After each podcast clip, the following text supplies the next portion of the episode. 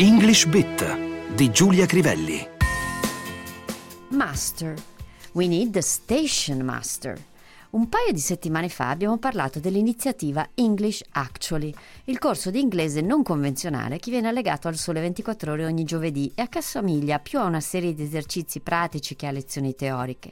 In quel caso avevamo detto dell'avverbio actually, un false friend, che significa in realtà e non attualmente. Oggi prendiamo spunto da un articolo apparso sul terzo numero di English Actually intitolato appunto Incontriamo il re delle stazioni. La parola che ci interessa è master, che non è la traduzione letterale di re, ma che può essere tradotta anche così. Da qui appunto We meet station master, incontriamo il re delle stazioni. Il personaggio di cui si parla è Geoff Marshall, che detiene un primato. I am the world record holder for traveling to all tube stations in London in the fastest time possible. Ha cioè il record di visite a stazione della metropolitana Tube, altro nome più usato dai londinesi rispetto a Subway per indicare il trasporto underground, nel più breve tempo possibile. Per ottenere il primato si è servito di una app da lui stesso inventata. Ma veniamo alla parola master, che ha innumerevoli usi.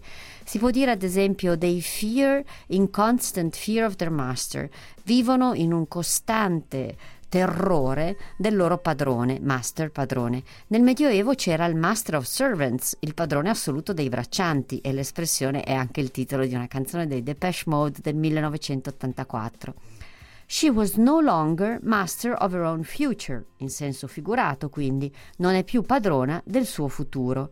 Master sono anche quelli che noi chiamiamo grandi maestri della pittura. An exhibition of the great French master Manet was recently held in Paris. Una mostra del grande pittore francese Manet si è tenuta, to hold, held, held, verbo irregolare, di recente a Parigi. Come parola composta c'è masterpiece, capolavoro, oppure masterclass, intesa come lezione speciale su un tema tenuta da un super esperto del settore. Ma l'uso più comune in italiano, lo sappiamo, è quello riferito al percorso post-universitario. Da notare che in inglese raramente la parola viene usata da sola, si preferisce dire master degree, espressione con cui si intende un corso o un diploma post-universitario.